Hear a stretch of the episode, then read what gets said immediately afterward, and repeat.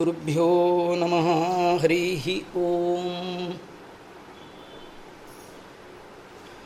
सृष्टिस्थित्यप्ययेहा नियतिदृशितमो बन्धमोक्षाश्च यस्मात्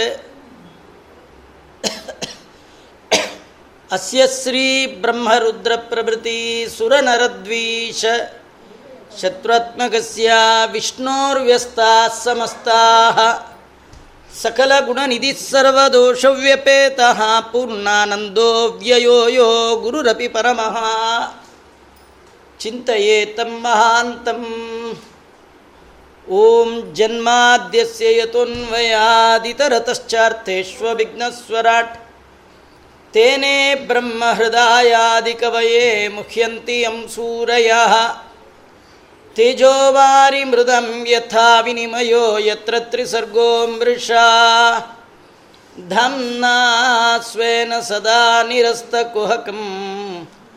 ಸತ್ಯಂ ಪರಂ ಧೀಮಹಿ ಬುದ್ಧಿರ್ಬಲಂ ಯಶೋಧೈರ್ಯಂ ನಿರ್ಭಯತ್ವಮರೋಗತ ಅಜಾಡ್ಯಂ ವಾಕ್ಪಟುತ್ವಂಚ ಹನುಮತ್ಸ್ಮರಣಾತ್ ಭವೇತ್. ಭವತಿ ಯದನು ಎಡಮು ಕೋಪಿ ವಾಗ್ಮಿ. ಜಡಮತಿರಪಿ ಜಂತುರ್ಜಾಯತೆ ಪ್ರಾಜ್ಞಮೂಲಿ. ಸಕಲವಚನ ಚೇತೋ ದೇವತಾ ಭಾರತೀ ಸಾ. ಮಮ ವಚಸಿ ನಿಧತ್ತಾಂ ಸನ್ನಿಧಿ ಮನಸೆ ಚ. ಯಂ ಪ್ರವ್ರಜಂದಮನುಪೇತಮಪೇತಕೃತ್ಯಂ ದ್ವೈಪಾಯನೋ ವಿರಹ ಕಾತರ ಆಜುಹಾವಾ.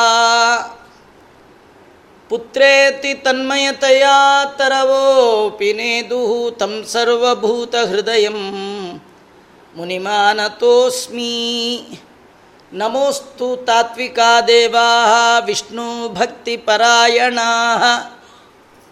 ಧರ್ಮಮಾರ್ಗೇ ಪ್ರೇರಯಂತು ಭವಂತಃ ಸರ್ವಯೇವ ಹಿ ಅರ್ಥಿಕಲ್ಪಿತಕಲ್ಪೋಯಂ ಪ್ರತ್ಯರ್ಥಿಗಜಕೇಸರಿ. ವ್ಯಾಸತೀರ್ಥಗುರುರ್ಭೂಯಾತ್ ಅಸ್ಮದಿಷ್ಟಾರ್ಥಸಿದ್ಧಯೇ. ತಪೋ ವಿದ್ಯಾವಿರಕ್ತ್ಯಾದಿ ಸದ್ಗುಣೌಘಾಕರಾನಹಂ ವಾದಿರಾಜಗುರೂನ್ ವಂದೇ ಹಯಗ್ರೀವ ಪದಾಶ್ರಯಾನ್. ಮುಕೋಪಿ ಯತ್ಪ್ರಸಾದೇನ ಮುಕುಂದ ಶಯನಾಯತೆ. ರಾಜರಾಜಾಯತೆ ರಿಕ್ತೋ ರಾಘವೇಂದ್ರಂ ತಮಾಶ್ರಯೇ. ತಪಸ್ವಾಧ್ಯಾಯ ಶುಶ್ರೂಷಾ ಕೃಷ್ಣ ಪೂಜಾರತಂ ಮುನಿಂ. ವಿಶ್ವೇಶಂ ಇಷ್ಟದಂ ವಂದೇ ಪರಿವ್ರಾಟ್ ಚಕ್ರವರ್ತಿನಂ. ಆಪಾದಮೌಲಿಪರ್ಯಂತಂ ಗುರೂಣಾಂ ಆಕೃತಿಂ ಸ್ಮರೇತ್. ತೇನ ವಿಘ್ನಾ ಪ್ರಣಶ್ಯಂತಿ. ಸಿದ್ಧಿಯಂತಿ ಚ ಮನೋರಥಾ ಸ್ವಸ್ತಿಸ್ತು ಸತಾಂ. ಅಶೇಷ ಸನ್ಮಂಗಲಾನಿ ಭವಂತು. ಏಕೋ ನಾರಾಯಣೋ ದೇವ ಪೂರ್ವಸೃಷ್ಟಂ ಸ್ವಮಾಯಯ. ಸಂಹೃತ್ಯ ಕಾಲಕಲೆಯ ಕಲ್ಪಾಂತ ಇದಮೀಶ್ವರ. ಅವಧೂತ ಬ್ರಾಹ್ಮಣ ತನ್ನ ಇಪ್ಪತ್ನಾಲ್ಕು ಗುರುಗಳು ಹಾಗೂ ಅವರಿಂದ ತಾನು ಕಲಿತ ಪಾಠ. ಅದರಿಂದಾಗಿ ನಿರ್ಭಯದ ಜೀವನ. ಆ ಎಲ್ಲ ಗುರುಗಳ ಪರಿಚಯವನ್ನು ಮಾಡಿಕೊಡು ಅಂತ ಯದು ಮಹಾರಾಜ ಪ್ರಾರ್ಥನೆ ಮಾಡಿಕೊಂಡ ಸಂದರ್ಭದಲ್ಲಿ ಅವಧೂತ ಬ್ರಾಹ್ಮಣರು ತನ್ನೆಲ್ಲ ಗುರುಗಳು ಅವರಿಂದ ಕಲಿತ ಪಾಠ ಅದನ್ನೆಲ್ಲ ಹೇಳ್ತಾ ಇಪ್ಪತ್ನಾಲ್ಕು ಜನ ಗುರುಗಳಲ್ಲಿ ಇಪ್ಪತ್ತ್ಮೂರನೆಯ ಗುರು ನನಗೆ ಜೇಡರ ಹುಳು ಅಂತ. ಈ ಜೇಡರ ಹುಳುವಿನಿಂದ ಕಲಿತದ್ದೇನು ಅಂತಂದರೆ, ಭಗವಂತ ಮಾಡುವಂತಹ ಸೃಷ್ಟಿ, ಸ್ಥಿತಿ, ಲಯ, ಇದೆಲ್ಲ ದೇವರು ಹೇಗೆ ಮಾಡ್ತಾನೆ? ಆರಂಭದಲ್ಲಿ ಸೃಷ್ಟಿ ಹೇಗೆ ಮಾಡ್ದ? ನಮಗೇನು ಗೊತ್ತು? ಅಲ್ಲ, ಸ್ಥಿತಿ ಹೇಗೆ ಮಾಡ್ತಾನೆ? ನಮಗೇನು ಗೊತ್ತು? ನಮಗೇನು ನಿಜವಾಗಿ ಏನು ಗೊತ್ತಿಲ್ಲ. ಏನು ಗೊತ್ತಿಲ್ಲ ಅನ್ನೋ ದೊಡ್ಡದಲ್ಲ, ಗೊತ್ತಿಲ್ಲ ಅನ್ನೋದೇ ಗೊತ್ತಿಲ್ಲ. ನಮಗೆಲ್ಲ ಗೊತ್ತಿದೆ ಅನ್ನುವ ಅಹಂಕಾರ ನಮಗೆ ಭಗವಂತನನ್ನು, ಭಗವಂತನ ಜ್ಞಾನವನ್ನು ಮರೆ ಮಾಡಿದೆ. ಹೀಗಾಗಿ ಭಗವಂತ ಹೇಗೆ ಸೃಷ್ಟಿ ಮಾಡ್ತಾನೆ, ಹೇಗೆ ಸ್ಥಿತಿ ಮಾಡ್ತಾನೆ, ಹೇಗೆ ಅಜ್ಞಾನವನ್ನು ತಂದೊಡ್ತಾನೆ, ಸಣ್ಣ ಸಣ್ಣದು ಬೀಗ ಹಾಕಿರ್ತೀವಿ, ಕೀಯಲ್ಲಿಟ್ಟಿರ್ತೀವಿ, ಮರ್ತು ಹೋಗ್ಬಿಡತ್ತದೆ ನಮಗೇನು ಗೊತ್ತಿಲ್ವ? ಡೈಲಿ ಯೂಸ್ ಅಜ್ಞಾನ ತಂದು ಕೊಟ್ಬಿಡ್ತಾನೆ. ಬಂಧ, ಮೋಕ್ಷ, ಇದೆಲ್ಲ ಭಗವಂತ ಮಾಡ್ತಾ ಇದ್ದಾನಲ್ಲ. ಹೇಗೆ ಮಾಡ್ತಾನೆ? ಏನು ಹೇಗೆ ಮಾಡ್ತಾನೆ ಅಂದ್ರೇನು? ನಮಗೆ ಮನೇಲಿ ಒಂದೊಂದು ಕೆಲಸ ಮಾಡುವಾಗಲೇ ಸಾಕು ಸಾಕಾಗತ್ತೆ. ಅದು ಒಬ್ರಿಬ್ರಿಗೆ ಮಾಡುವಾಗಲೇ ಸಾಕಾಗತ್ತೆ. ಒಬ್ರಿಬ್ಬರನ್ನು ಸೃಷ್ಟಿ ಮಾಡುವಾಗಲೇ ಸಾಕಾಗಿದೆ ಅಂತಿರ್ತೀವಿ. ಅಂಥದ್ರೊಳಗೆ ಲಯ ಅಂತೂ ಸಾಧ್ಯವೇ ಇಲ್ಲ, ಸ್ಥಿತಿ ಅಂತೂ ನಮ್ಮ ಕೈ ಮೀರಿರ್ತಕ್ಕಂಥದ್ದು. ನಮಗೆ ಜ್ಞಾನ ಇಲ್ಲ, ಇನ್ನೊಬ್ರಿಗೆ ಜ್ಞಾನ ಕೊಡೋಕ್ಕಂತೂ ಬರೋದೇ ಇಲ್ಲ. ಯಾರಿಗೂ ಮೋಕ್ಷ ಕೊಡುವ ಯೋಗ್ಯತೆ ಇಲ್ಲ. ಆದರೆ ಭಗವಂತ ಇಷ್ಟು ದೊಡ್ಡ ಪ್ರಪಂಚದ ಸೃಷ್ಟಿ, ಸ್ಥಿತಿ, ನಿಯಮನ ಇದನ್ನೆಲ್ಲ ಹೇಗೆ ಮಾಡ್ತಾನೆ ಅಂತ ತಿಳ್ಕೊಳ್ಬೇಕಾದ್ರೆ ಅದಕ್ಕಾಗಿಯೇ ಭಗವಂತ ಜೀವ, ಜಾತದ ನಡುವೆ ತನ್ನ ಸೃಷ್ಟಿಯಾದಿ ಚೇಷ್ಟೆಗಳನ್ನು ಜಗತ್ತಿಗೆ ತಿಳಿಸುವ ಸಲುವಾಗಿ ತನ್ನ ವಿಚಿತ್ರವಾದ, ಅದ್ಭುತವಾದ ಈ ಪ್ರಪಂಚದ ಸೃಷ್ಟಿಯ ಮಧ್ಯದಲ್ಲಿ ಜೇಡರ ಹುಳುವಿನ ನಿರ್ಮಾಣ ಮಾಡಿದ್ದಾನೆ. ಮೊದಲು ದೇವರ ಬಗ್ಗೆ ನಾವು ತಿಳ್ಕೊಳ್ಬೇಕಾದ ಜ್ಞಾನ ಏನು? ಏಕೋ ನಾರಾಯಣ ದೇವ ಪೂರ್ವ ಸೃಷ್ಟಂ ಸ್ವಮಾಯಯ. ದೇವ ದೇವ ಅಂದರೆ ಅಲ್ಲ, ದೇವರು, ನಾರಾಯಣ, ಇದೆಲ್ಲ ಯಾಕೆ ಸೃಷ್ಟಿ ಮಾಡ್ತಾನೆ?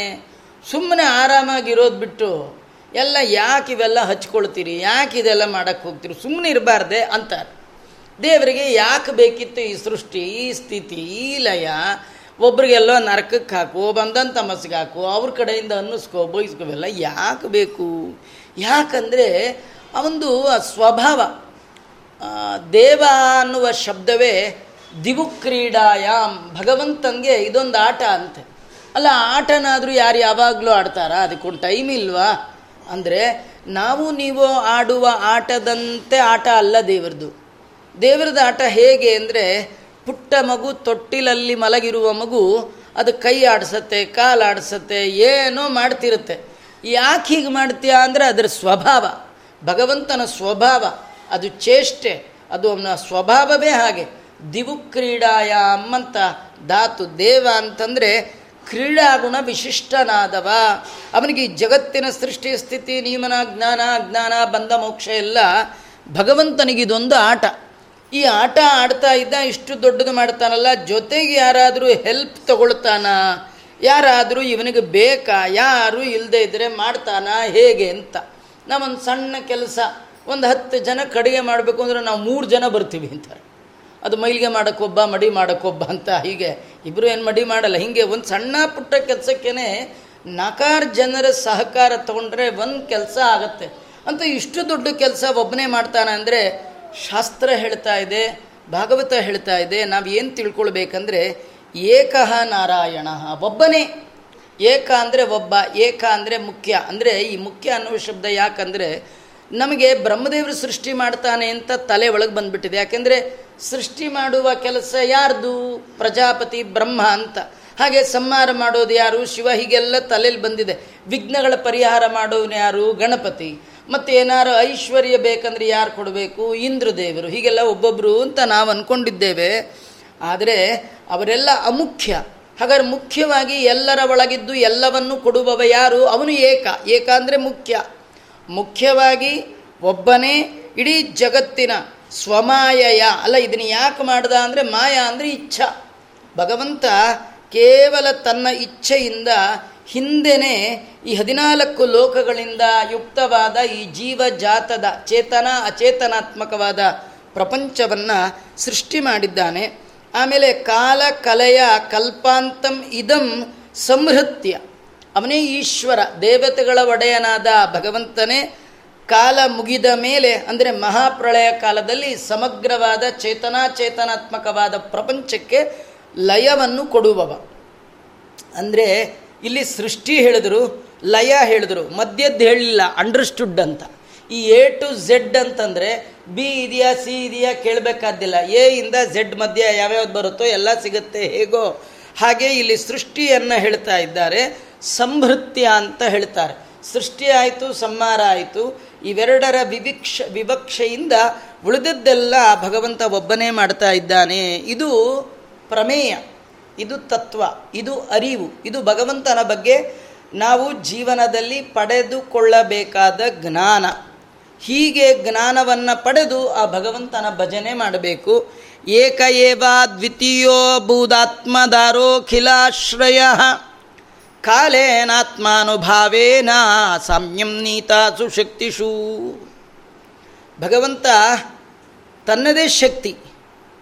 ಅದರಿಂದ ಲಯಕಾಲದ ನಿಮಿತ್ತದಿಂದ ಸತ್ವ ರಜ ತಮೋಗುಣಗಳು ಅನ್ನುವ ಶಕ್ತಿಗೆ ಸಾಮ್ಯ ಅವಸ್ಥೆಯನ್ನು ತಂದುಕೊಡ್ತಾ ಇದ್ದಾನೆ. ಲಯ ಕಾಲದಲ್ಲಿ ಎಲ್ಲವನ್ನು ತಾನೇ ಧಾರಣೆ ಮಾಡ್ತಾ ಇದ್ದಾನೆ. ಎಲ್ಲರಿಗೆ ಆಧಾರ ಇವನೇ ಆಗಿದ್ದಾನೆ. ಇವನು ಎಂಥವ ಅಂದರೆ ಸ್ವತಂತ್ರನಾಗಿದ್ದಾನೆ. ಇವನನ್ನು ಆಶ್ರಯ ಮಾಡಿಕೊಂಡು ಎಲ್ಲರೂ ಇದ್ದಾರೆ, ಆದರೆ ಅವನು ಯಾರನ್ನೂ ಆಶ್ರಯ ಮಾಡಿಕೊಂಡಿಲ್ಲ. ಬಲಮಿಂದ್ರಸ್ಯ ಗಿರಿಶಃ, ಗಿರಿಶಸ್ಯ ಬಲಂ ಮರುತ್, ಮರುತಸ್ಯ ಹರೇ ಸಾಕ್ಷಾತ್ ಧ್ರುವರೇರ್ಬಲಮನ್ಯಥ ಒಬ್ಬೊಬ್ಬರಿಗೆ ಒಬ್ಬೊಬ್ಬರು ಆಶ್ರಯ. ರುದ್ರದೇವರಿಗೆ ಬಲಂ ಇಂದ್ರಸ್ಯ ಗಿರೀಶಃ, ಇಂದ್ರದೇವರಿಗೆ ಆಶ್ರಯ ರುದ್ರದೇವರು. ರುದ್ರದೇವರಿಗೆ ಮರುತ್ ವಾಯುದೇವರು. ವಾಯುದೇವರಿಗೆ ಭಗವಂತ. ಭಗವಂತನಿಗೆ ಯಾರಿಲ್ಲ. ಹೀಗೆ ಅವನು ಸ್ವತಂತ್ರನಾಗಿದ್ದಾನೆ. ಭಗವಂತ ಸತ್ವಾದಿ ಎಲ್ಲದಕ್ಕೂ ಕೂಡ ನಿಯಮ, ನಿಯಾಮಕನಾಗಿದ್ದಾನೆ. ಮತ್ತು ಪರಾವರಾಣಾಂ ಪರಮಃ ಆಸ್ತೆ ಕೈವಲ್ಯ ಸಂಹಿತ.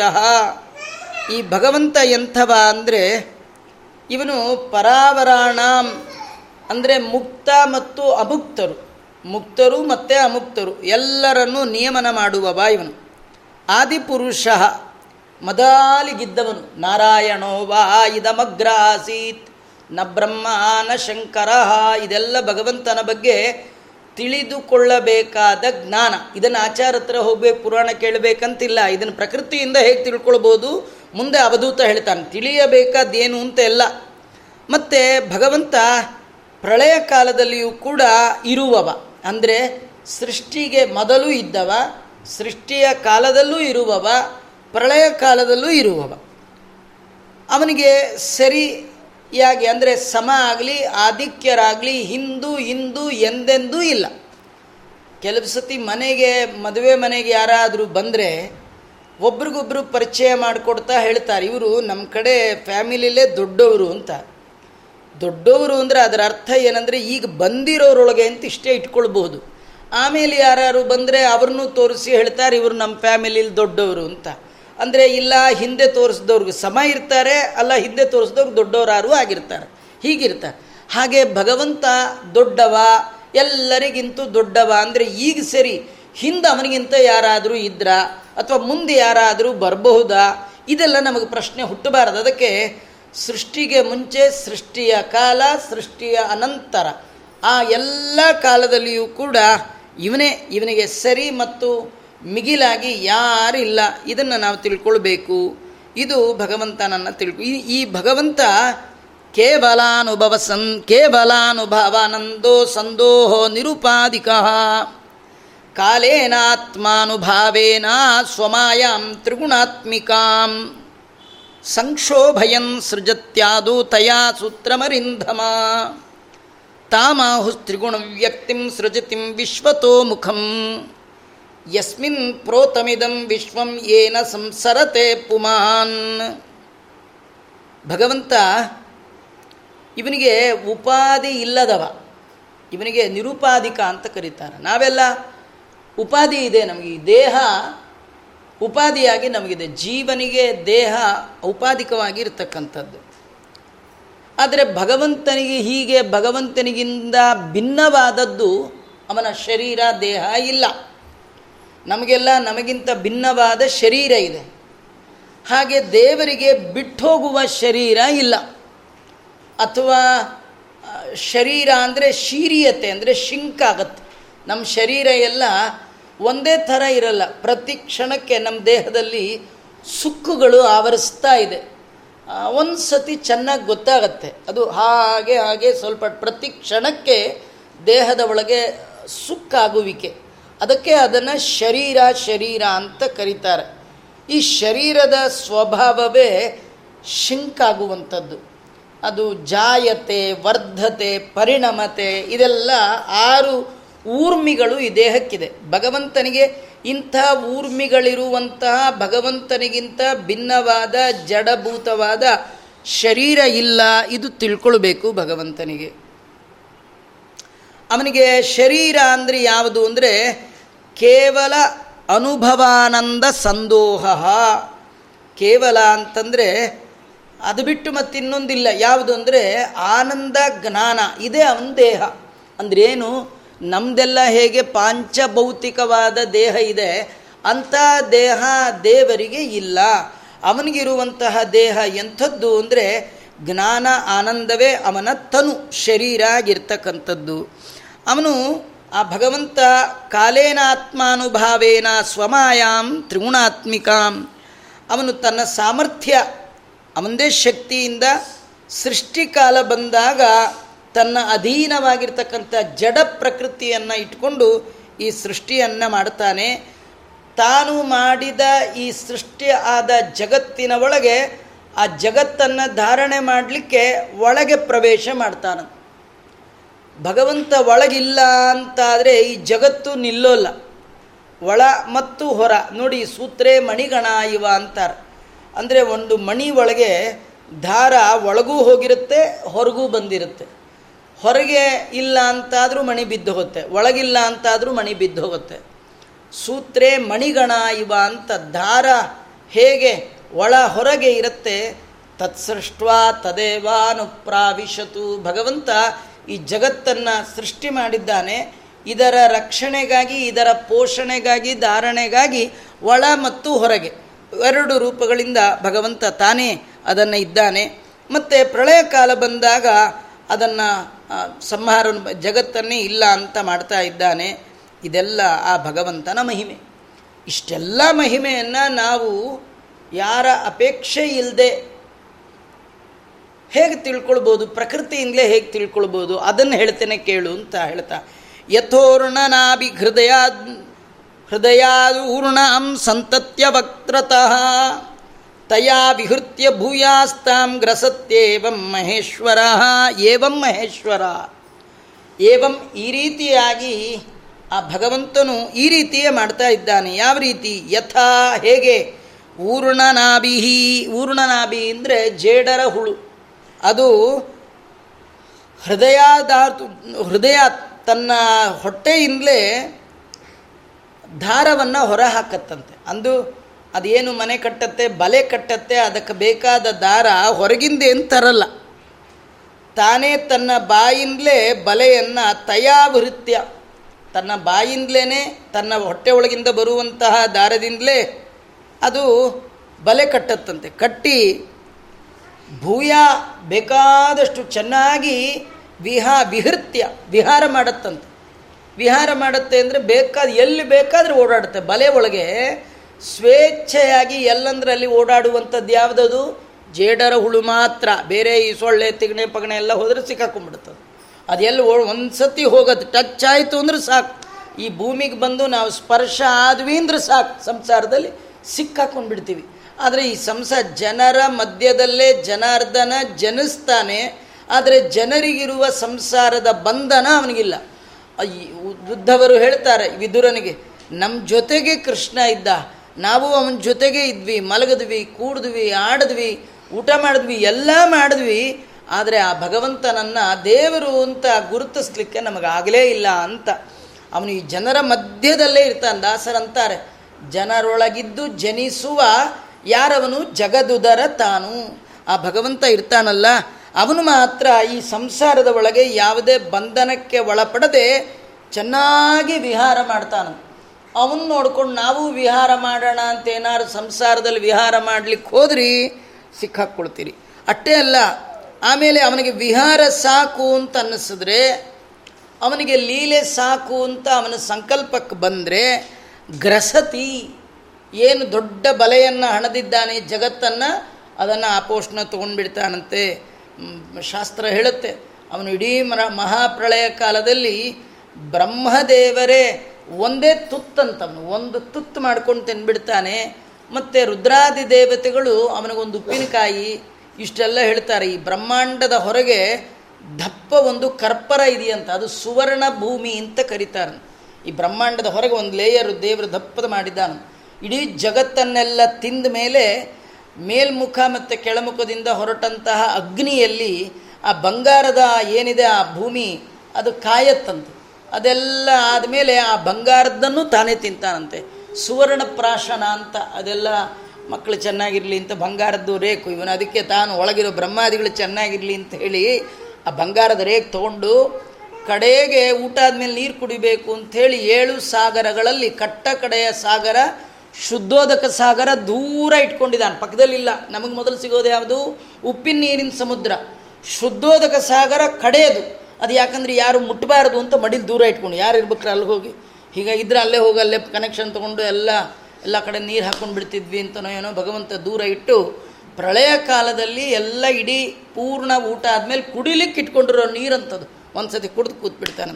ಹೀಗಾಗಿ ಗ್ರಸತಿ ಏವಂ ಚೇತನಾಚೇತನಾತ್ಮಕವಾದ ಸಮಸ್ತ ಪ್ರಪಂಚವನ್ನು ಕೂಡ ಗ್ರಸತಿ ಅಂದರೆ ಒಳಗೆ ಎಳ್ಕೊಂಡು ಬಿಡ್ತಾನಂತೆ ಭಗವಂತ.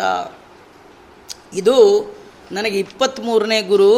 ಈ ಹುಳವನ್ನು ನೋಡಿ ಭಗವಂತ ಹೇಗೆ ಸೃಷ್ಟಿ ಮಾಡ್ತಾನೆ ಅನ್ನೋದನ್ನು ನಾನು ತಿಳ್ಕೊಂಡೆ. ಈ ಹುಳ ಹೇಗೆ ಬೇರೆಯವರ ಸಹಾಯ ಇಲ್ಲದೆ ತನ್ನಲ್ಲೇ ಇರುವ ಧಾತುವಿನಿಂದ ಅದ್ಭುತವಾದ ಬಲೆಯನ್ನು ನಿರ್ಮಾಣ ಮಾಡಿ ತನ್ನ ಆಹಾರ ರೂಪವಾಗಿ ಬರುವ ಕ್ರಿಮಿಕೀಟಗಳನ್ನು ಸಂಗ್ರಹ ಮಾಡಿಕೊಂಡು ತಾನು ಯಥೇಚ್ಛವಾಗಿ ವಿಹಾರ ಮಾಡ್ತಾ ಕಡೆಗೆ ಅಲ್ಲಿರೋದನ್ನೆಲ್ಲ ತಿನ್ಕೊಂಡು ಬಲೆನೂ ತಿನ್ಕೊಂಡು ಹೇಗೆ ತೆಪ್ಪಗಾಗಿಬಿಡುತ್ತೆ ಹಾಗೆ ಭಗವಂತ ಇದ್ದಾನೆ. ಇದನ್ನು ಹುಳ ನೋಡಿ ತಿಳಿದೆ ಅಂತ.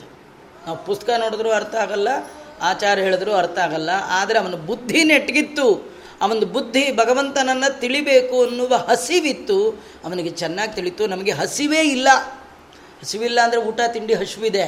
ಆದರೆ ಜ್ಞಾನದ ತ್ರಿಷೆ ಇಲ್ಲ. ತಿಳ್ಕೊಳ್ಬೇಕು ಅಂತಲೇ ತಿಳ್ಕೊಂಡಿಲ್ಲ. ನಮಗೆ ತಿಳಿದಿರೋದೇ ಜಾಸ್ತಿ. ಅಯ್ಯೋ ನಮ್ಮ ತಾತನಿಗೆ ಏನು ಗೊತ್ತಿರಲಿಲ್ಲ, ನಮ್ಮ ಮುತ್ತಾತನಿಗೆ. ನಾವು ಓದ್ಕೊಂಡಿರೋದೇ ಜಾಸ್ತಿ. ಟೀಕಾಚಾರಿಗಿಂತೂ ಸ್ವಲ್ಪ ಜಾಸ್ತಿನೇ ಇದೀನಿ ಹೊಟ್ಟೋಗ್ಬಿಟ್ಟಿರ್ತೀವಿ ನಾವು. ನಮಗೆ ಯಾರು ಸಮಾನ ಎದುರು ಟೀಕಾಚಾರ ಸಿಕ್ಕರೂ ಅವ್ರಿಗೂ ಎರಡು ಕ್ವಶನ್ ಕೇಳಿ, ಅವ್ರಿಗೂ ಏನು ಬರಲ್ಲ ಅನ್ಸೊಟ್ಟು ದಾಸರಂತಾರೆ, ಎಲ್ಲಾನು ಬಲ್ಲೆ ಎಂಬುವಿರಲ್ಲ, ಅದೇ ನಿಮ್ಮ ಅವಗುಣ, ಬಿಡಲಿಲ್ಲ ಅಂತ ನಮ್ಮ ವ್ಯಾಸರಾಜ ಗುರು ಸಾರ್ವಭೌಮರು ಎಂಥ ಉದ್ಗ್ರಂಥಗಳನ್ನು ರಚನೆ ಮಾಡಿದ್ದಾರೆ. ನಾಲ್ಕು ನೂರು ಐದು ನೂರು ವರ್ಷಗಳು ಕಳೆದರೂ ಕೂಡ ಅವರ ಹೆಸರು ಹೇಳ್ಕೊಂಡು ಜೀವನ ಮಾಡುವಂಥ ಎಷ್ಟೋ ಜನ ಇದ್ದಾರೆ. ಆದರೆ ಅವರು ಗ್ರಂಥ ರಚನೆ ಮಾಡುವಾಗ ಅವರು ಎಂಥ ದೊಡ್ಡ ದೊಡ್ಡ ಮಾತುಗಳು ಹೇಳ್ತಾರೆ ಅಂದರೆ ಇದರಲ್ಲಿ ಹೇಳಿರೋ ಯಾವ ಮಾತು ನಂದಲ್ಲ ನಂಗೆ ಇಷ್ಟೇನು ಗೊತ್ತಾಗಲ್ಲ. ನಮ್ಮ ಹಿರಿಯರು ಬರೆದಿದ್ದನ್ನೇ ನಾನು ಬರಿತಾ ಇದ್ದೇನೆ ಅಂತ ದೊಡ್ಡವ್ರನ್ನ ಯಾವಾಗಲೂ ಹೇಳ್ತಿರ್ತಾರೆ. ನಾವೆಲ್ಲ ನಾವೇ ಓದ್ಕೊಂಡಿದ್ದು ನಮ್ಮ ಯಾರು ಏನಿಲ್ಲ, ನಾವೇ ಸ್ವಯಂ ಗುರುಗಳು ಅಂತ ಹಿಂಗೆ ಒದ್ದಾಡ್ತಿರ್ತೀವಿ ನಾವು. ಅದ್ರ ಹೇಳ್ತಾ ಇದ್ದಾನೆ, ಅದರಿಂದ ನಾನು ತಿಳ್ಕೊಂಡೆ ನನಗಿದು ಇಪ್ಪತ್ತ್ಮೂರನೇ ಗುರು. ಇದರಿಂದ ಭಗವಂತ ಮಾಡುವ ಸೃಷ್ಟಿ, ಭಗವಂತ ಮಾಡುವಂತಹ ನಿಯಮನ, ಅವನು ಮಾಡುವಂತಹ ಸ್ಥಿತಿ ಅವನು ಮಾಡುವಂತಹ ಸಂಹಾರ ಇದೆಲ್ಲ ಆ ಜೇಡರ ಹುಳುವಿಂದ ನೋಡಿ ಭಗವಂತ ಹೇಗೆ ಜನ್ಮಾದ್ಯಸ್ಯ ಯತಃ ಅನ್ನುವುದನ್ನು ನಾನು ತಿಳ್ಕೊಂಡೆ. ಆಮೇಲೆ ನನಗೆ ಇಪ್ಪತ್ನಾಲ್ಕನೇ ಗುರು ಅದ್ಯಾವುದಂದರೆ ಪೇಶಸ್ಕರ ಅಂತ, ಕಣಜದ ಹುಳು ಅಂತ. ಆ ಹುಳುದಿಂದ ನಾನೊಂದು ಪಾಠವನ್ನು ಕಲಿತೆ ಅಂತ ಏನದು? ಯತ್ರ ಯತ್ರ ಮನೋದೇಹಿ ಧಾರಯೇತ್ ಸಕಲಂ ಧಿಯಾ. ಸ್ನೇಹಾದ್ವೇಷಾದ್ ಭಯಾದ್ವಾಪಿ ಯಾತಿ ತತ್ತತ್ ಸ್ವರೂಪತಾಂ. ಅಂದರೆ ಈ ಜೀವ ಸ್ನೇಹನೋ, ದೇಶನೋ, ಭಯವೋ ಬುದ್ಧಿಪೂರ್ವಕವಾಗಿ ಮನಸ್ಸನ್ನು ಎಲ್ಲಿ ಇರಿಸ್ತಾನೋ ಅವನು ಅದರ ಸಾದೃಶ್ಯವನ್ನೇ ಹೊಂತಾನಂತೆ ಅಂದರೆ ನಾವು ನಮ್ಮ ಮನಸ್ಸನ್ನು ಬುದ್ಧಿಪೂರ್ವಕವಾಗಿ ಸ ಪುಟ್ಟ ಪುಟ್ಟ ಮಕ್ಕಳಿಗೆ ಮಾಮಿಗೆ ಗೋವಿಂದ ಮಾಡು ಅಂದರೆ ಅವು ಕೈ ಮುಗಿಯುತ್ತೆ. ಅದಕ್ಕೆ ಪುಣ್ಯ ಇದೆಯಾ ಅಂದರೆ ಇಲ್ಲ, ಯಾಕೆಂದರೆ ಬುದ್ಧಿಪೂರ್ವಕವಾಗಿ ಮಾಡ್ತಾ ಇಲ್ಲ.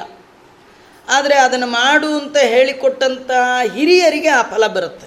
ಯಾಕೆ ಸಂಸ್ಕಾರ ಹಾಕಿ ಕೊಡ್ತಾ ಇದ್ದ ಆ ಸಂಸ್ಕಾರವೇ ಹೆಮ್ಮರವಾಗಿ ಬೆಳೆದು ಮುಂದೆ ಹೇಳದಿದ್ದರೂ ಕೂಡ ಹರಿವಾಯು ಗುರುಗಳನ್ನು ಕಂಡಾಗ ಬಗ್ಗುವ, ಬಾಗುವ ಬುದ್ಧಿ ಆ ಮಗುವಿಗೆ ಬರಬೇಕಾದ್ರೆ ಮೊದಲಿಂದಲೇ ಹೇಳ್ಕೊಡ್ಬೇಕು, ಇದು ಸಂಸ್ಕಾರ. ಹಾಗಾಗಿ ಆ ರೀತಿ ಮಗುವಿಗಿಲ್ಲ.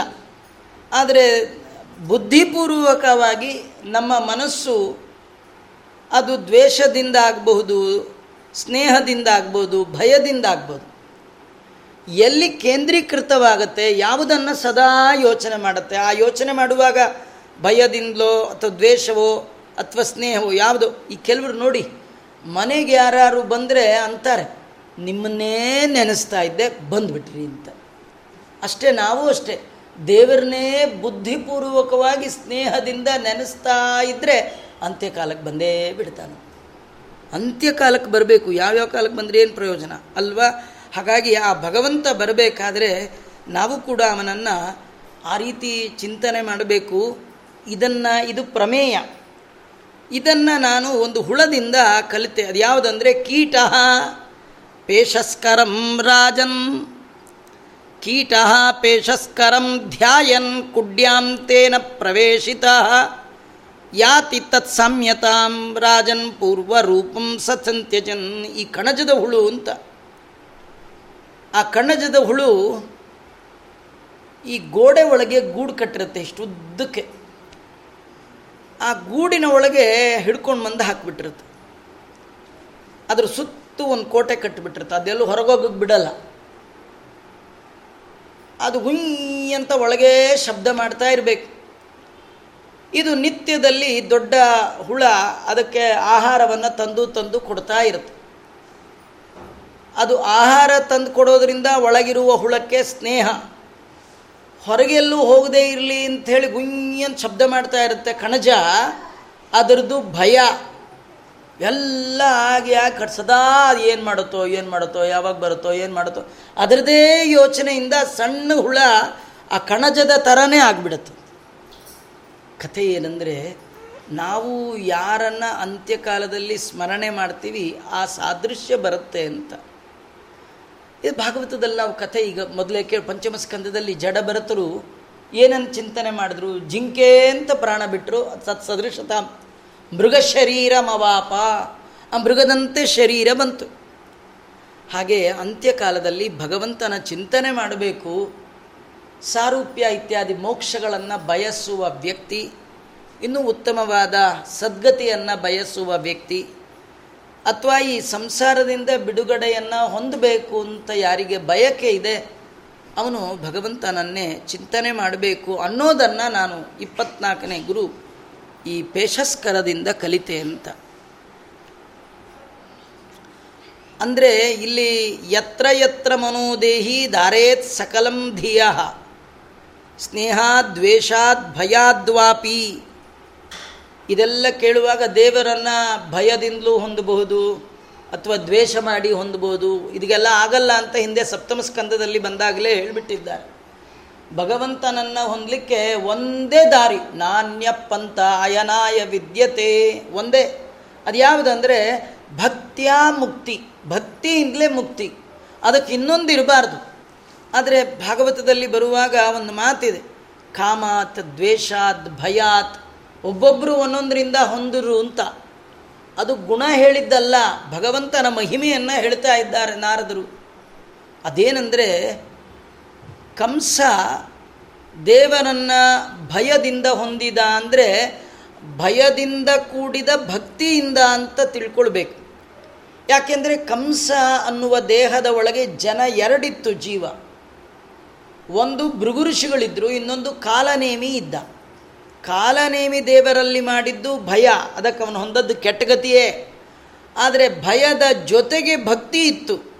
ಅದು ಮಾಡಿದ್ದು ಭೃಗುಋಷಿಗಳು ಆದರೆ ದೇವರ ಗುಣ ಏನಂದರೆ, ಭಕ್ತಿ ಮಾಡುವ ಭೃಗುಋಷಿಗಳು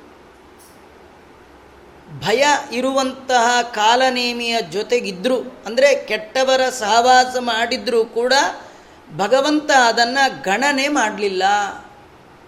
ಭಗವಂತ ನಾವೆಲ್ಲ ನಮ್ಮ ಲೌಕಿಕದಲ್ಲಿ ನೋಡುವಾಗ, ಯಾರನ್ನಾರು ನೋಡುವಾಗ ನಮ್ಮ ಮನಸ್ಸಿಗೆ ಬರುತ್ತೆ. ನಾವು ನೋಡಿದ್ರೆ ನಂಗಾಗಲ್ಲ, ಮೈ ಹೋಗುತ್ತೆ ಅಂತ ಏನೋ ಮಾಡಬಾರ್ದು ಮಾಡಿರ್ತಾರೆ, ಯಾವಾಗಲೂ ಅದನ್ನ ನೆನಪೇ ಇಟ್ಕೊಂಡಿರ್ತಾರೆ. ಆದರೆ ಭಗವಂತ ಸ್ಮರಿಸುವರ ಅಪರಾಧಗಳ ತಾ ಸ್ಮರಿಸ ಭೃಗುಋಷಿಗಳು ಈಗ ತಪ್ಪು ಮಾಡಿದ್ದಾರೆ, ಅಯೋಗ್ಯನ ಸಹವಾಸ ಮಾಡಿದ್ದಾರೆ, ಕಾಲನೇಮಿ ಅಂತ ಭಗವಂತನ ದ್ವೇಷಿಯ ಜೊತೆಗೆ ಸಹವಾಸ ಮಾಡಿದ್ರೂ ಅವರಲ್ಲಿರುವ ಭಕ್ತಿಗೆ ಮೆಚ್ಚಿ ಭಯವನ್ನು ಬದಿಗಿಟ್ಟು ಭಕ್ತಿಯಿಂದ ಮಾಡಿದ ಆ ಭೃಗುಋಷಿಗಳನ್ನು ಭಗವಂತ ಉದ್ಧಾರ ಮಾಡಿದ ಅಂತ ತಿಳಿಸ್ತಾ ಇದ್ದಾರೆ. ತಾಟಕಿ ಅವಳೊಳಗೂ ಎರಡು ದೇಹ ಪೂತನೆಯಲ್ಲಿ. ಒಂದು ತಾಟಕ ಮತ್ತೊಂದು ಊರ್ವಶಿ. ಅದರಲ್ಲಿ ದ್ವೇಷ ಮಾಡಿದವಳು, ಕೊಲ್ಲುವ ಬುದ್ಧಿಯಿಂದ ಕೊಟ್ಟವಳು ತಾಟಕಿ ಆದರೆ ಭಗವಂತನಿಗೆ ಕೊಡಬೇಕು. ಅರ್ಪಣಾ ಭಾವದಿಂದ ಕೊಟ್ಟವಳು ಊರ್ವಶಿ. ಭಗವಂತ ಅರ್ಪಣೆಯನ್ನು ನೋಡಿದ ಯದ್ಯಪಿ ಅವಳು ಮಾಡಬಾರದು ಕೆಟ್ಟವಳ ಸಹವಾಸವನ್ನು ಮಾಡಿದರೂ ಭಗವಂತ ಅನುಗ್ರಹ ಮಾಡಿದ. ಹೀಗಾಗಿ ಕೇವಲ ಭಯ, ಅಂದರೆ ಅದರೊಳಗೆ ಭಕ್ತಿ ಇಲ್ಲ, ಕೇವಲ ಭಯ, ಅದು ಪ್ರಯೋಜನ ಇಲ್ಲ. ಕೇವಲ ದ್ವೇಷ, ಅದು ದೋಷವೇ. ದೇವರಲ್ಲಿ ದ್ವೇಷ ಮಾಡಿಯೂ ಕೂಡ ಮೋಕ್ಷ ಹೊಂದ್ಬೋದು, ಇದೊಂದು ಈಸಿ ಮೆಥಡ್ ಇದೆ ಅಂತ ಶುಕಾಚಾರ್ಯರು ಭಾಗವತದಲ್ಲಾಗಲಿ ವೇದವ್ಯಾಸ ದೇವರು ಆಚಾರ್ಯರಾಗಲಿ, ಎಲ್ಲಿ ಹೇಳಲಿಲ್ಲ. ಶಾಸ್ತ್ರದಲ್ಲಿ ಮೋಕ್ಷಕ್ಕೆ ಕಾರಣವಾದದ್ದು ಒಂದೇ ಯೋಗ, ಅದ್ಯಾವುದು ಭಕ್ತಿ. ಭಗವಂತನಲ್ಲಿ ಭಕ್ತಿ ಮಾಡಬೇಕು, ಅದು ಬಿಟ್ಟು ಮತ್ತೇನು ಮಾಡಿದ್ರೂ ಆಗಲ್ಲ.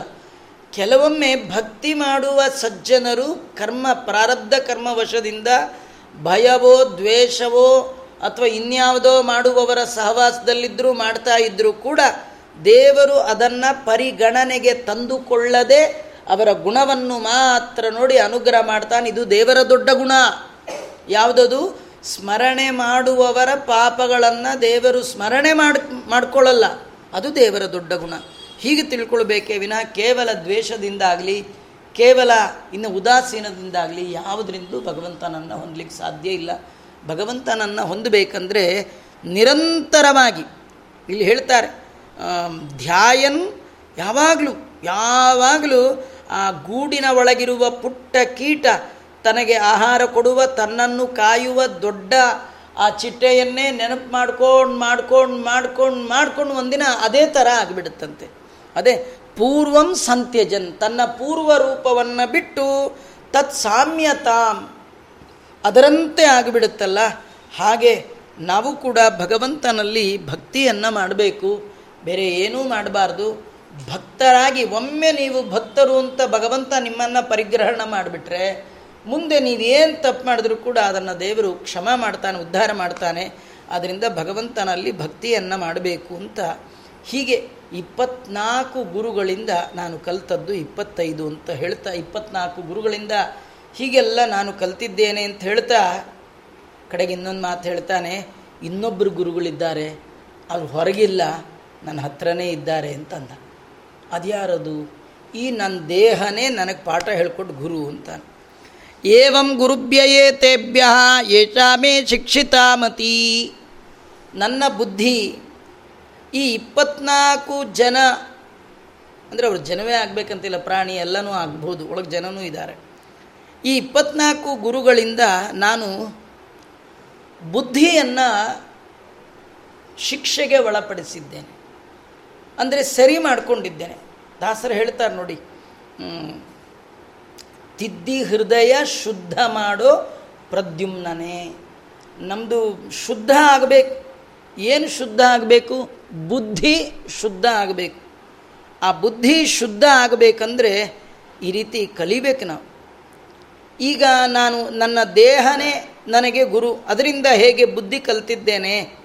ಅದನ್ನು ಹೇಳ್ತೀನಿ ಕೇಳಿ. ಸ್ವಾತ್ಮೋಪಶಿಕ್ಷಿತ, ಇಲ್ಲಿ ಆತ್ಮ ಅಂದರೆ ಶರೀರ. ಈ ನನ್ನ ಶರೀರವೇ ನಂಗೆ ಪಾಠ ಹೇಳಿಕೊಟ್ಟಿದೆ. ಏನು?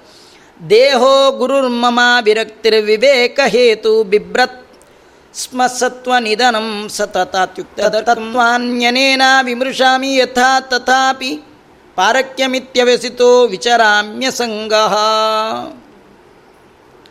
ಈ ನನ್ನ ದೇಹ ಏನಿದೆ? ಇದು ನನಗೆ ಗುರು. ಈ ದೇಹ ನನಗೆ ನಿತ್ಯ ಯಾವುದು, ಅನಿತ್ಯ ಯಾವುದು ಅನ್ನುವಂತಹ ವಸ್ತುವಿನ ವಿವೇಕವನ್ನು ನಂಗೆ ತಂದುಕೊಟ್ಟಿದೆ. ಅಂದರೆ ನಮ್ಮ ಇಷ್ಟು ದಿನದ ಆಯುಷ್ಯದ ಅನುಭವದಲ್ಲಿ ಯಾವುದು ನಮ್ಮ ಹಿಂದೆ ಬರುತ್ತೆ, ಯಾವುದು ನಮ್ಮ ಹಿಂದೆ ಬರಲ್ಲ, ಯಾವುದನ್ನು ನಾವು ಗಳಿಸಬೇಕು ಜೀವನದಲ್ಲಿ ಅನ್ನೋದನ್ನು ನನಗೆ ಈ ಶರೀರ ತಿಳಿಸ್ಕೊಡ್ತಾ ಇದೆ. ನಾವು ಏನೇ ಸಂಪಾದನೆ ಮಾಡಿದ್ರೂ ಅದನ್ನು ನಮ್ಮ ಹಿಂದೆ ತೊಗೊಂಡು ಹೋಗ್ಲಿಕ್ಕೆ ಸಾಧ್ಯ ಇಲ್ಲ. ಇಲ್ಲಿರೋದೆಲ್ಲ ಅನಿತ್ಯವಾದದ್ದು, ನಿತ್ಯವಾದದ್ದಲ್ಲ. ನಿತ್ಯವಾದ ವಸ್ತು ಅಂದರೆ ಭಗವಂತ ಒಬ್ಬನೇ, ಅವನೇ ನಮ್ಮ ಹಿಂದೆ ಬರುವವ. ಹೀಗಾಗಿ ದೇವರನ್ನು ಬಿಟ್ಟು ಉಳಿದ ವಸ್ತುಗಳ ಮೇಲೆ ವೈರಾಗ್ಯವನ್ನು ತಂದುಕೊಟ್ಟದ್ದು ಈ ಶರೀರ. ನಮಗೆ ಒಂದು ದಿವಸ ಊಟ ಮಾಡ್ತಾ ಮಾಡ್ತಾ ಹೋಗ್ತಾ ಹೋಗ್ತಾ ಐಷಾರಾಮಿ ಜೀವನವನ್ನು ಭೋಗ ಮಾಡ್ತಾ ಮಾಡ್ತಾ ಈ ಇಪ್ಪತ್ನಾಲ್ಕು ಜನ ಗುರುಗಳಿಂದ ಶಿಕ್ಷೆ ಪಡೆದವನಿಗೆ ಅವನಿಗನ್ಸುತ್ತೆ ಇದೆಲ್ಲ ಏನು ಪ್ರಯೋಜನ? ಇದು ಯಾವುದು ನಮ್ಮ ಹಿಂದೆ ಬರೋದಲ್ಲ? ಇದು ತಿನ್ನೋದು, ಕುಡಿಯೋದು, ಹುಟ್ಟಿದ್ದು, ನೋಡಿದ್ದು, ಇದು ಯಾವುದು ನಮ್ಮ ಹಿಂದೆ ಬರೋದಿಲ್ಲ. ಅಂತ ದೇವರನ್ನು ಬಿಟ್ಟು ಉಳಿದ ಪದಾರ್ಥಗಳ ಮೇಲೆ ವೈರಾಗ್ಯ ಬರಲಿಕ್ಕೆ ಕಾರಣವಾದದ್ದು ಈ ನನ್ನ ಶರೀರ. ಆಮೇಲೆ ಈ ಶರೀರ, ನನಗೆ ಇನ್ನೊಂದು ಪಾಠ ಏನು ಹೇಳ್ಕೊಡ್ತಾ ಇದೆ ಅಂದರೆ ಎಲ್ಲ ಪ್ರಾಣಿ ಪ್ರಪಂಚದ ಒಳಗೆ ಭಗವಂತ ಇದ್ದಾನೆ ಅನ್ನುವ ಅರಿವನ್ನು ತಂದುಕೊಟ್ಟದ್ದು ಈ ಶರೀರ.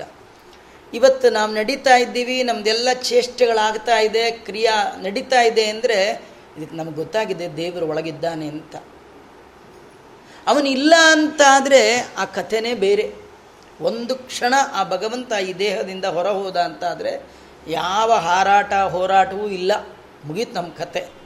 ಹಾಗಾಗಿ ಜಗತ್ತಿನ ಎಲ್ಲ ಪ್ರಾಣಿ ಪ್ರಪಂಚದ ಒಳಗೆ ಭಾಗವತದಲ್ಲಿ ಹೇಳಿದ್ದಾರೆ ನೋಡಿ. ಅಂತರ್ಧ್ರುವಾಯ ಅನುಪಲಭ್ಯ ವರ್ತಮನೆ.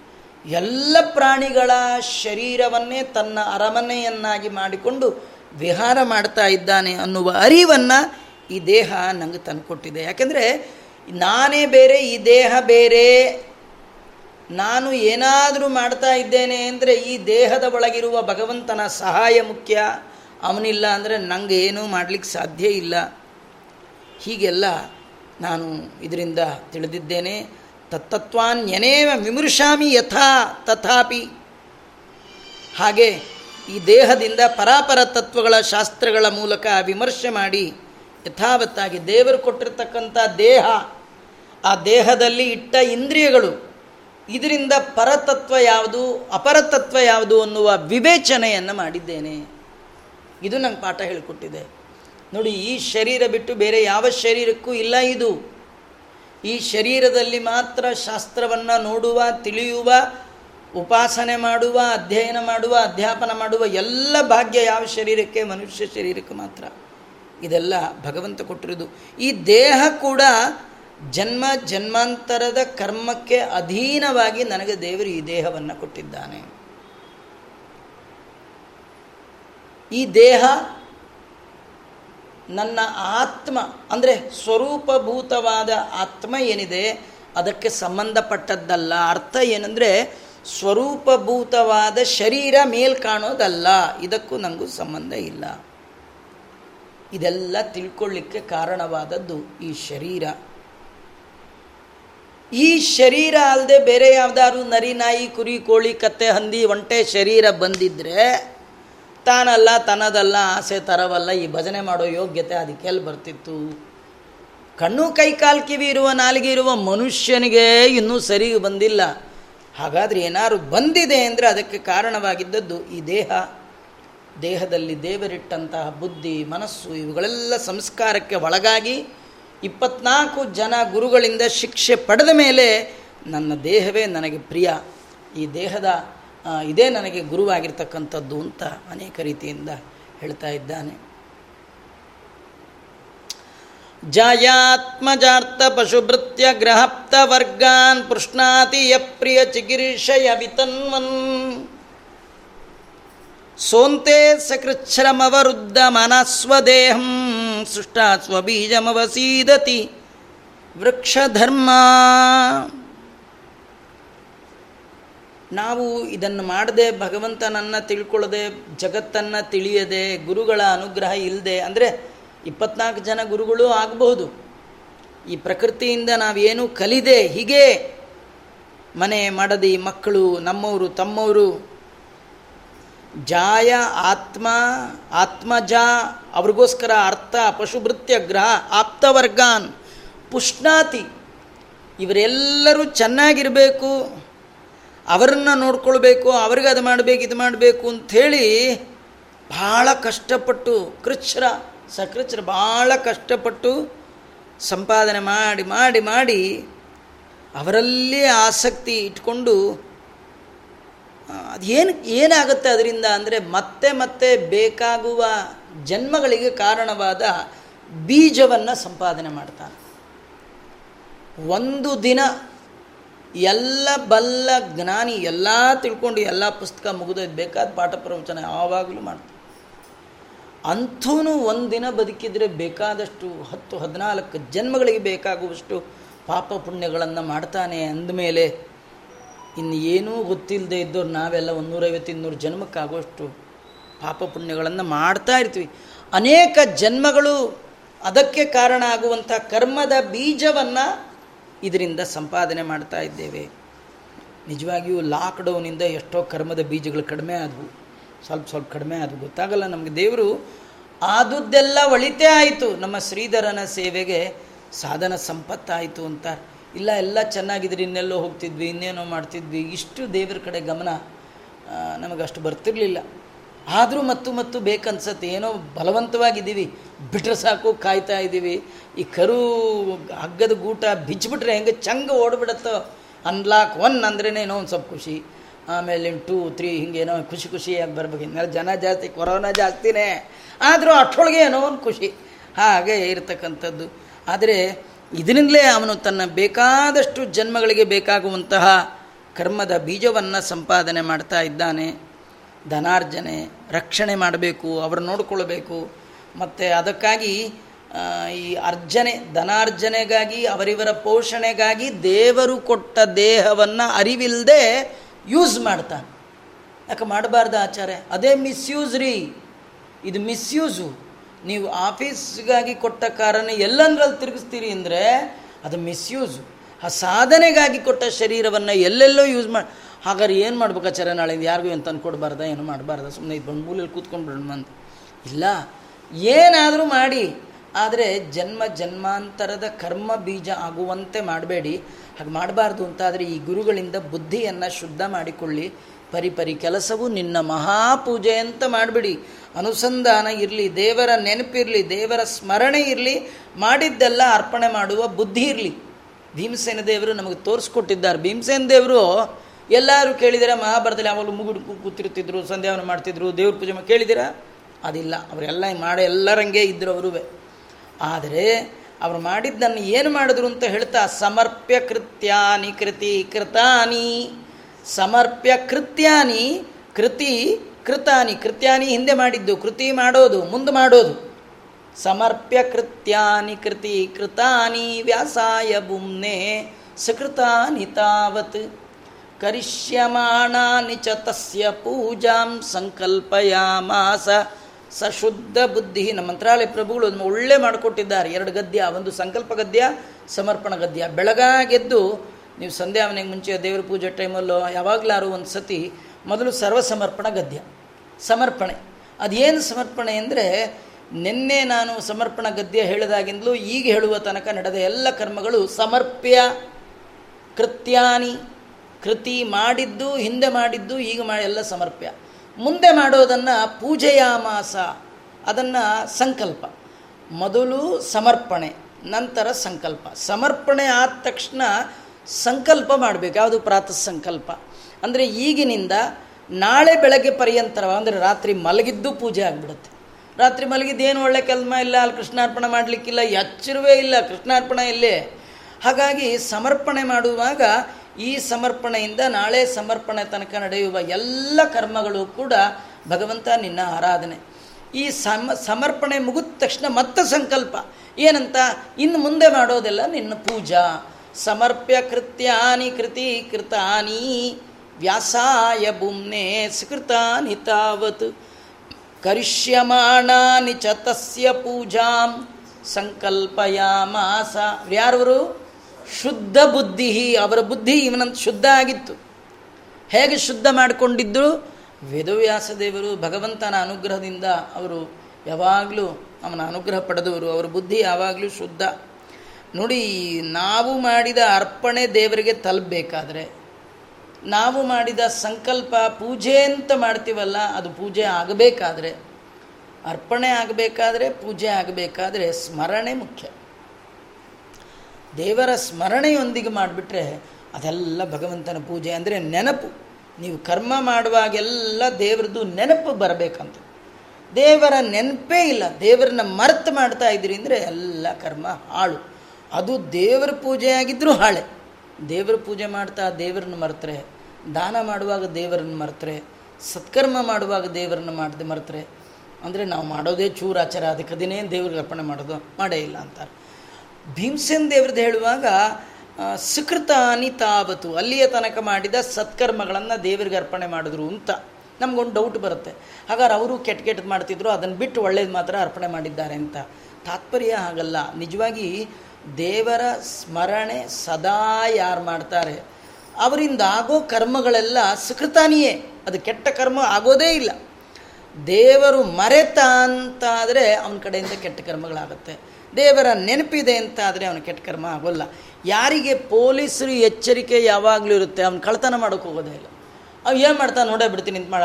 ಮರ್, ದೇವರನ್ನ ಮರೆತ ಹಾಗೆ ಯಾರು ಮರೀತಾರ ಅವನ ಕಡೆಯಿಂದ ಕೆಟ್ಟ ಕೆಲಸಗಳೆಲ್ಲ ಆಗುತ್ತೆ. ಹೀಗಾಗಿ ಈ ದೇವರು ಕೊಟ್ಟ ಈ ದೇಹ ಸಾರ್ಥಕ ಮಾಡಿಕೊಳ್ಬೇಕು. ದೇವರು ಕೊಟ್ಟದ್ದು ಯಾಕೆ ಅನ್ನೋದನ್ನೇ ಮರೆತು ಏನು ಮಾಡಬಾರ್ದೋ ಅದನ್ನೇ ಮಾಡ್ತಾ ಇರ್ತೀವಿ.